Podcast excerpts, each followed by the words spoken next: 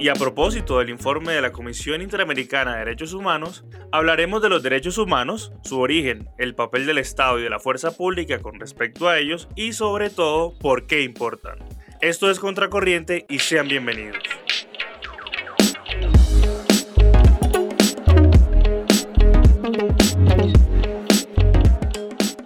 Contracorriente Punto Digital es un proyecto que produce podcasts como este, pero también entrevistas, debates y demás contenidos con información de interés relacionada a la actualidad, a la política y la historia. Nos encontrarás como Contracorriente Punto Digital en todas las redes y canales que se te puedan imaginar. Muchísimas gracias por seguirnos y por escucharnos. Yo soy Pablo Simanca, arroba Pablo Simanca CC, y empecemos de una vez.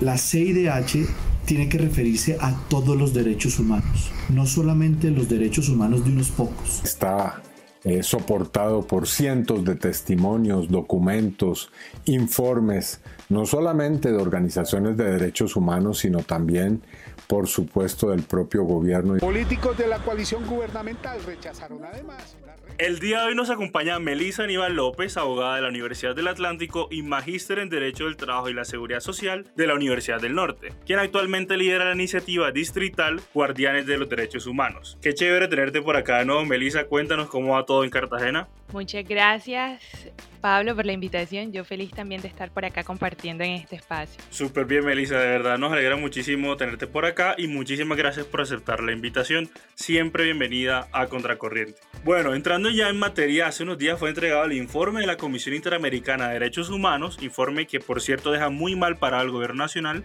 no solo frente a la atención de las protestas en el marco del paro nacional, sino en lo que a sus instituciones respecta, ya que da cuenta de, entre otros, la falta de claridad frente a las cifras registradas por estas y la sistematicidad en la que se desarrollaron los hechos de uso desmedida de la fuerza por parte de la fuerza pública brutalidad policial, víctimas fatales, mutilaciones, violaciones y desapariciones, tanto por parte de la Policía Nacional como por parte del Ejército. Ahora, de este informe salen una serie de recomendaciones que el gobierno Duque de plano ya ha rechazado. Entonces, teniendo en cuenta esto, cuéntanos, Melissa, ¿por qué importan los derechos humanos y por qué existen a día de hoy? Bueno, los derechos humanos son esas garantías mínimas que como ser humano en general, sin importar raza, grupo étnico, sexo, género o inclinación religiosa, tenemos, es decir, por el simple hecho de existir. Y protegerlos es una obligación de los estados para con esto garantizar la dignidad humana o la protección de la dignidad humana. Por eso son importantes los derechos humanos.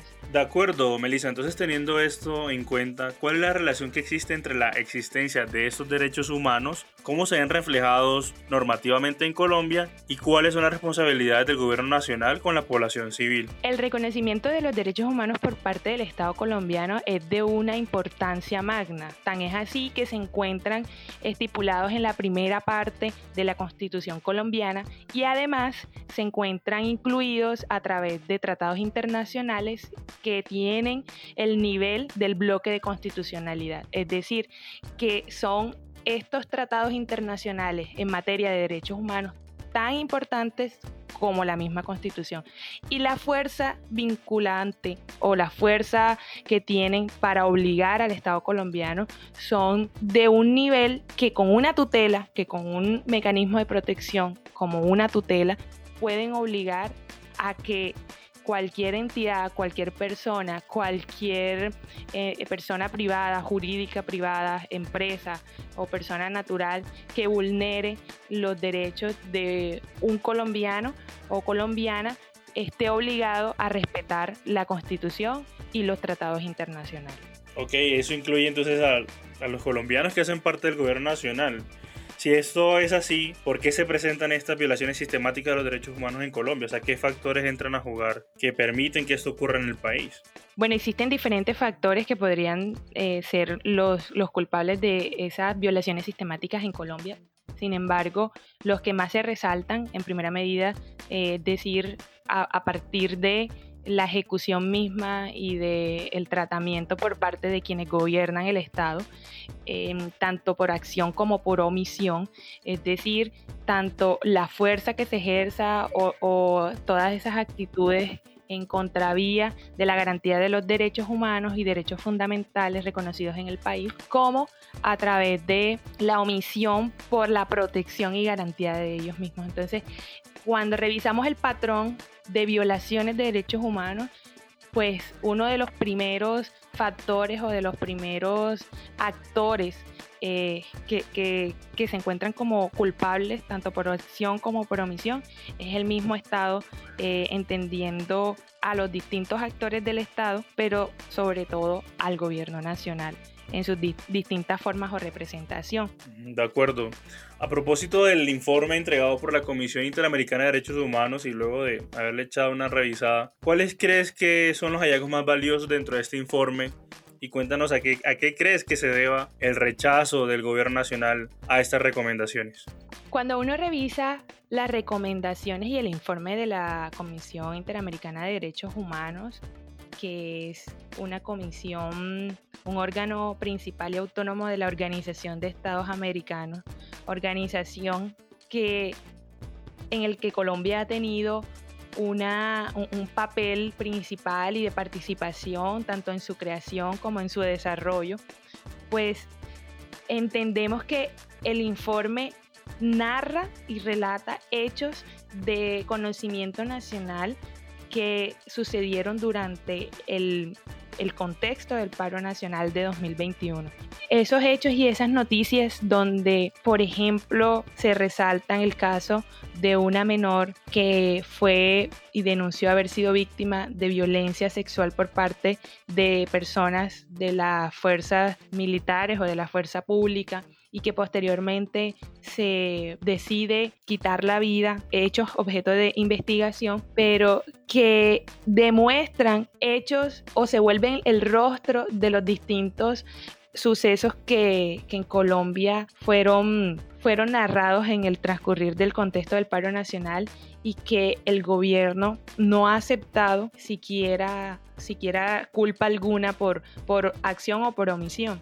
Entonces, cuando uno revisa este informe, que relata lo que a viva voz todos saben, porque fue un hecho notorio, fueron hechos notorios las violaciones de derechos humanos en Colombia, y el gobierno no ha aceptado su culpa, pues ahí uno entiende que, no va a ser del agrado lo, que la Comisión Interamericana señaló, ni que lo van a aceptar como si fuera para ellos algo cualquiera o, o como si fuera cualquier cosa para el gobierno nacional. De acuerdo. Quisiera preguntarte qué relación crees tú que hay entre estas violaciones de derechos humanos reportadas por la Comisión Interamericana de Derechos Humanos y la agenda de la OCDE y del Banco Mundial y el Fondo Monetario Internacional en Colombia, porque no hay que perder de vista que esto se desarrolla en el marco de un paquete de reformas impulsado desde el gobierno Santos a día de hoy con el gobierno Duque. Y te pregunto si ahí puede haber alguna relación, ya que la respuesta a mi parecer, al menos, esto ya es opinión mía, es excesivamente violenta por parte de Estado? Bueno, existe mucha relación entre la agenda y las recomendaciones, entre comillas, de la OCDE, de la OCDE y del Banco Mundial, porque uno de los floreros de Llorente de este paro nacional de 2021 fue en parte también la reforma tributaria impulsada por estos dos organismos multilaterales e internacionales y que aunque sus recomendaciones entre comillas eh, se disfrazan de simples recomendaciones, no lo terminan siendo. Son también una forma o, o, mecanismo de presión para que los gobiernos de turno aprueben reformas a favor de estos intereses que son los intereses de la banca internacional y no los del pueblo colombiano. Entonces yo estoy totalmente convencida que existe una total relación y que el gobierno nacional, más allá de lograr una solución de un conflicto o de escuchar al pueblo en la negativa de la reforma tributaria, por ejemplo, y los demás puntos del pliego nacional de emergencia, lo que buscaba era defender las recomendaciones a través de las leyes que estaban presentadas en el Congreso, costara lo que costara. Y una, una forma fue a través de la fuerza pública y la fuerza desmedida y la militarización del país. O sea, unas recomendaciones sí les gusta y otras no. O sea, las de la OCDE sí les gusta. Que la OCDE les diga, que la OCDE los mande, que el FMI los mande. Pero cuando llega en la Comisión Interamericana de Derechos Humanos a decir, por favor respeten los derechos humanos de la gente. Ah, no, eso no podemos hacerlo. La soberanía. Y si hablan de soberanía y todo. Entonces, esta gente es muy cómica a mi parecer, al menos, en lo que doble rasero se refiere, porque claro, cuando el FMI les dice, no es que tienen que privatizar Ecopetrol o tienen que endeudarse más o tienen que vender Carbocol o lo que sea, ahí van derechito y lo hacen juiciosísimos. Pero cuando se trata de respeten los derechos humanos de las personas que están protestando en contra de las políticas de la OTE, el Banco Mundial y el Fondo Monetario Internacional, eso sí no les gusta.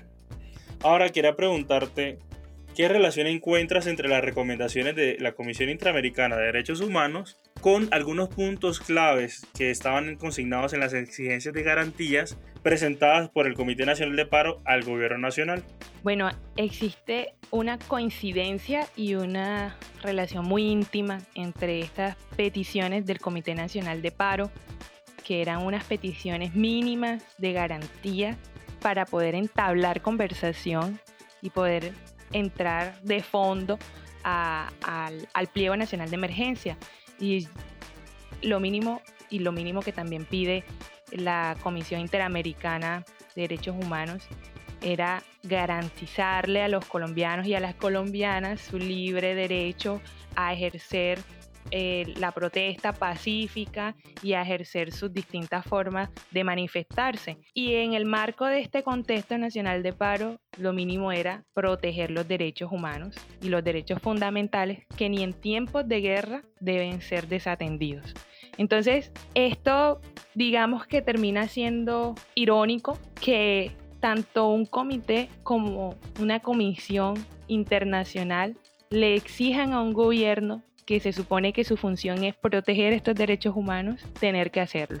Entonces, sí existe una relación importantísima y muy íntima que, que bueno, que a lo largo de las recomendaciones y del informe se han notado y, del cual el Comité Nacional de Paro ha sido el principal vocero al momento de, de, presentar y de iniciar las movilizaciones. Bueno, para ya no hacer más larga la vaina y porque yo sé que vamos a, a charlar un poquito más en otra oportunidad aquí en Contracorriente, Quisiera que nos comentaras, no sé, unas últimas conclusiones, un punto de vista que quisieras compartir con respecto al estado de los derechos humanos en Colombia y, digamos, un mensaje que quieras transmitir y también de tu experiencia como líder de esta política de guardianes de los derechos humanos? Bueno, primero que todo invitamos a que nos sigan, a que sigan la iniciativa, a que compartan en sus redes, pero además también que podamos ser promotores y a cualquier llamado de voluntariado para la defensa y la promoción de los derechos humanos en el país también se vinculen. Yo creo que una de las enseñanzas que nos dejó este paro nacional del 2021 es la necesidad de ser ciudadanos activos y entender que es necesario exigir la protección pero además convertirnos en actores en, ese, en, esa, en esa labor de protección de los derechos humanos. Desde Guardianes de los Derechos Humanos eh, y desde el programa de Derechos Humanos de la Alcaldía Distrital de Cartagena, lo entendimos y le propusimos a la ciudadanía cartagenera la necesidad de crear una red de voluntariado y de crear un banco de acciones con el que impactemos en las comunidades, en los sindicatos, en las organizaciones juveniles, en los consejos comunitarios afros, en los cabildos indígenas, en la zona insular, en la zona urbana, eh, en nuestras juntas de acciones comunales, la protección y hagamos acciones de protección y, prevención de, de los derechos humanos con enfoques como lo son con la población juvenil, con la población de identidad de género diversa, como lo es eh, con, las distintas, los distintos enfoques de género y demás, dotándonos de una capacitación y un fortalecimiento en conocimientos de derechos humanos, pero también en los mecanismos de protección de estos. Hay distintos mecanismos, desde acciones judiciales como también los que a través de comisarías o inspecciones de policía se pueden, se pueden establecer para poder identificar esas vulneraciones y lograr esa protección de, los derechos. Entonces, pues mi conclusión es la necesidad de aportar desde la ciudadanía, de exigir en la medida que estemos capacitados y formados, exigir también esa protección de los derechos humanos que no es más que la búsqueda de la protección y la garantía de la dignidad humana para los colombianos y las colombianas. Y en este sentido, pues también invitarlos a que conozcan la iniciativa y que en la medida de lo posible sea imitada en las distintas ciudades y municipios del país. Excelente, Melissa. Y de una, claro, que seguiremos de cerca el avance de Guardianes de los Derechos Humanos en Cartagena y ver si alguna ciudad también se anima a replicar esta política pública. Y bueno, ya para finalizar te agradezco de nuevo la participación y por tu tiempo. De igual forma a ti muchísimas gracias por acompañarme hasta el final. Y si te gustó este capítulo recuerda que puedes compartirlo, eso de verdad nos ayuda muchísimo. También puedes revisar nuestra nueva página web, así como seguirnos en redes sociales y en plataformas de podcast. Los encontrarás como contracorriente.digital en todas partes. Yo soy Pablo, arroba Pablo Simanca CC, y esto fue Contracorriente. Hasta una próxima.